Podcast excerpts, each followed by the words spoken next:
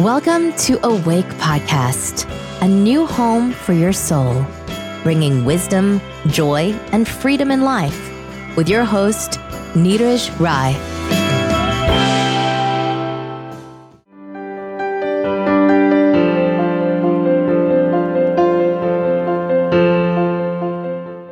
गीता जीवन तथा अध्यात्म को समझाने वाली एक अनमोल पुस्तक है कहा जाता है कि सभी शास्त्रों का सार, यदि एक जगह कहीं इकट्ठा मिलता है तो वह जगह है गीता। इसमें अठारह अध्याय और सात सौ श्लोक हैं। भगवान श्री कृष्ण ने गीता के सात सौ श्लोकों में अर्जुन के सभी संशयों का समाधान करते हुए कर्म, ज्ञान और भक्ति का स्पष्ट विवेचन किया है। गीता के सभी अठारहों अध्याय के हिंदी अनुवाद की एक श्रृंखला प्रस्तुत कर रहा हूँ। मुझे उम्मीद है कि इससे आपकी आध्यात्मिक यात्रा में मदद मिलेगी। शुरू करने से पहले मेरा एक सुझाव है कि आप जब भी गीता को पढ़ें या सुने तो उसे कोई धार्मिक पुस्तक समझकर या फिर द्वापर युग के देवकी पुत्र श्री कृष्ण और अर्जुन के बीच संवाद के रूप में न पढ़ें। बल्कि यह समझकर पढ़ें कि श्रीमद् भगवत गीता के माध्यम से सुप्रीम कॉन्शियसनेस यानी ईश्वर, जो इस ब्रह्मांड के धारण करता है, उन्होंने स्वयं मनुष्य के प्रश्नों के जवाब दिए हैं।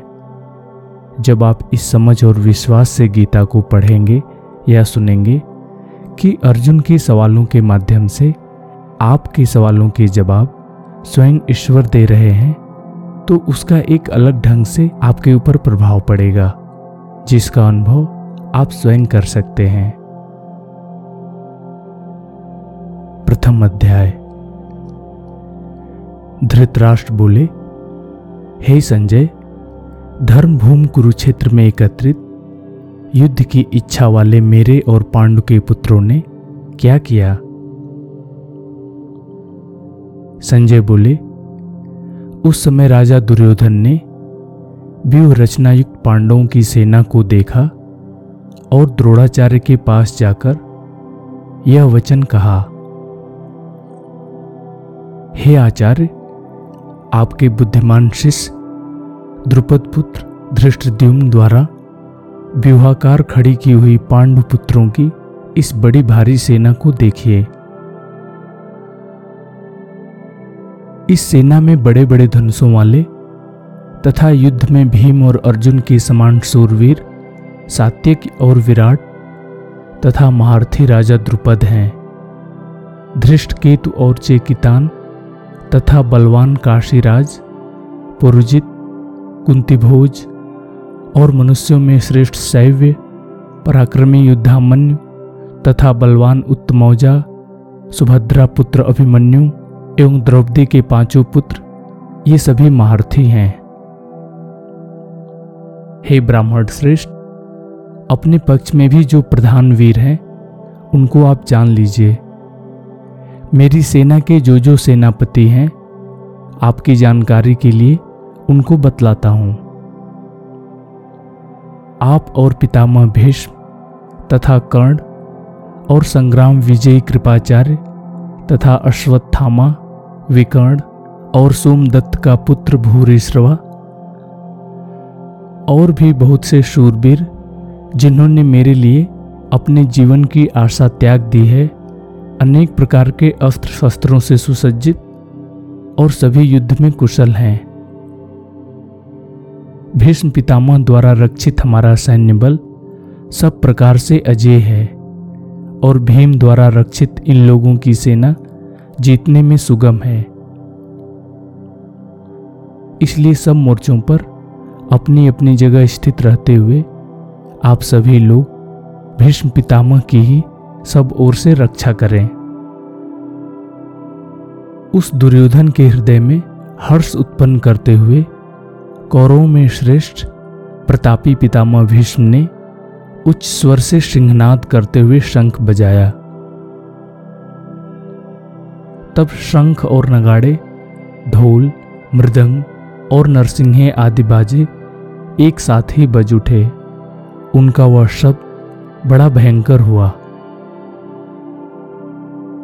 इसके पश्चात सफ़ेद घोड़ों वाले उत्तम रथ में बैठे हुए भगवान श्री कृष्ण और अर्जुन ने भी अलौकिक शंख बजाए। भगवान श्री कृष्ण ने पांचजन्य अर्जुन ने देवदत्त और भयानक कर्म वाले भीमसेन ने पौंड्र नाम वाला महाशंख बजाया। कुंती पुत्र राजा युधिष्ठिर ने अनंत विजय और नकुल सहदेव ने सुघोष और मणिपुष्पक नाम वाले शंख बजाए। हे राजन, श्रेष्ठ धनुष वाले काशीराज और महारथी शिखंडी एवं धृष्ट द्युम्न, राजा विराट और अजय सात्विक द्रुपद एवं द्रौपदी के पाँचों पुत्र और बड़ी भुजाओं वाले सुभद्रा पुत्र अभिमन्यु ने पूरी तरह से अपने अपने शंख बजाए और उस भयानक शब्द ने आकाश और पृथ्वी को भी गुंजाते हुए आपके पक्ष वालों की हृदय विदीर्ण कर दिए। हे राजन, इसके बाद कपिध्वज अर्जुन ने धृतराष्ट्र संबंधियों को व्यूह में स्थित होकर शस्त्र चलाने के लिए तैयार देखकर, धनुष उठाकर सबके हृदय के स्वामी भगवान श्री कृष्ण से यह वचन कहा, हे अच्युत, मेरे रथ को दोनों सेनाओं के बीच में खड़ा कीजिए। और जब तक कि मैं युद्ध क्षेत्र में स्थित इन विपक्षी योद्धाओं का निरीक्षण न कर लूँ कि इस युद्ध में मुझे किन किन के साथ युद्ध करना योग्य है, तब तक उसे खड़ा रखिए। दुर्बुद्धि दुर्योधन का युद्ध में हित चाहने वाले, जो राजा युद्ध की इच्छा से इस सेना में आए हैं, उनको मैं देखना चाहूँगा। संजय बोले, अर्जुन के द्वारा इस प्रकार कहे जाने पर भगवान श्री कृष्ण ने दोनों सेनाओं के बीच में उस उत्तम रथ को खड़ा कर दिया और कहा, हे पार्थ, युद्ध के लिए एकत्रित हुए इन कौरवों, प्रमुख रूप से भीष्म और द्रोणाचार्य तथा संपूर्ण राजाओं को देखो। इसके बाद प्रथा पुत्र अर्जुन ने उन दोनों ही सेनाओं में स्थित ताऊ चाचा, पितामह आचार्य, मामा, भाई, पुत्र, पौत्र, मित्र, ससुर और सुहृदों को देखा। उन उपस्थित सभी बंधुओं को देखकर कुंती पुत्र अर्जुन अत्यंत करुणायुक्त होकर शोक करते हुए यह बोले, हे कृष्ण, यहाँ युद्ध के अभिलाषी स्वजनों को देखकर मेरे अंग शिथिल हो रहे हैं। मुख सूख रहा है और मेरा शरीर काँप रहा है तथा रोए खड़े हो रहे हैं। मेरे हाथ से गांडीव धनुष गिर रहा है और मेरी त्वचा जल रही है तथा मेरा मन भ्रमित सा हो रहा है। इसलिए मैं खड़ा रहने में भी असमर्थ हो रहा हूँ। हे केशव मैं लक्षणों को भी विपरीत ही देख रहा हूँ और युद्ध में स्वजनों को मारकर किसी प्रकार से कल्याण भी नहीं देखता। हे कृष्ण, मैं न तो विजय चाहता हूँ और न राज्य तथा सुखों को ही। हे गोविंद, हमें ऐसे राज्य, भोग और जीवन से क्या लाभ है? हमें जिनके लिए राज्य, भोग और सुख आदि अभिष्ट है, वे ही सब धन और जीवन की आशा को त्याग कर युद्ध में खड़े हैं। आचार्यगढ़ ताऊ चाचा, पुत्र और उसी प्रकार पितामह, मामा, ससुर, पौत्र, साले तथा और भी संबंधी लोग हैं। हे मधुसूदन, इनके द्वारा मुझे मारने पर भी अथवा तीनों लोगों के राज्य के लिए भी मैं इन सबको नहीं मारना चाहता। फिर पृथ्वी के लिए तो बात ही क्या है? हे जनार्दन, धृतराष्ट्र के पुत्रों को मारकर हमें क्या प्रसन्नता होगी? इन आताइयों को मारकर तो हमें पाप ही लगेगा।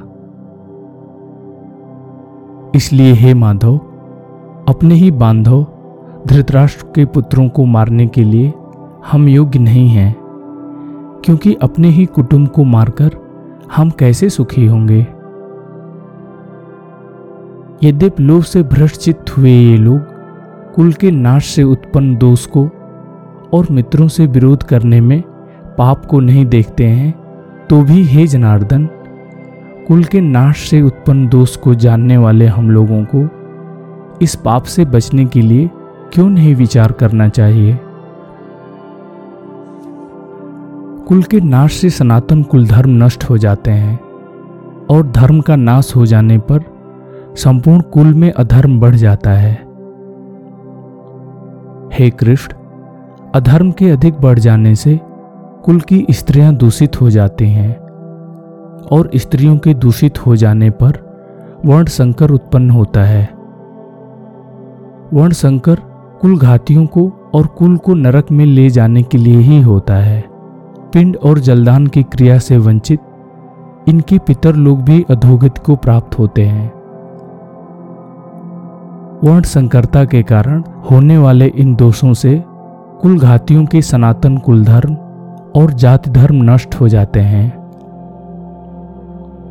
हे जनार्दन, ऐसा हम सुनते आए हैं कि जिनका कुल धर्म नष्ट हो गया है ऐसे मनुष्यों का अनिश्चित काल तक नरक में वास होता है। यह बड़े दुर्भाग्य की बात है कि हम लोग राज्य और सुख के लोभ से स्वजनों को मारने रूपी महान पाप करने को उद्यत हो गए हैं। यदि मुझ सामना न करने वाले और शस्त्र रहित को शस्त्र हाथ में लिए हुए धृतराष्ट्र के पुत्र रण में मार डालें तो वह मरना भी मेरे लिए अधिक कल्याणकारी होगा। संजय बोले, इस प्रकार कहकर रणभूमि में शोक से उद्विग्न मन वाले अर्जुन बाण सहित धनुष को रखकर रथ के पिछले भाग में बैठ गए। इस प्रकार प्रथम अध्याय पूरा हुआ।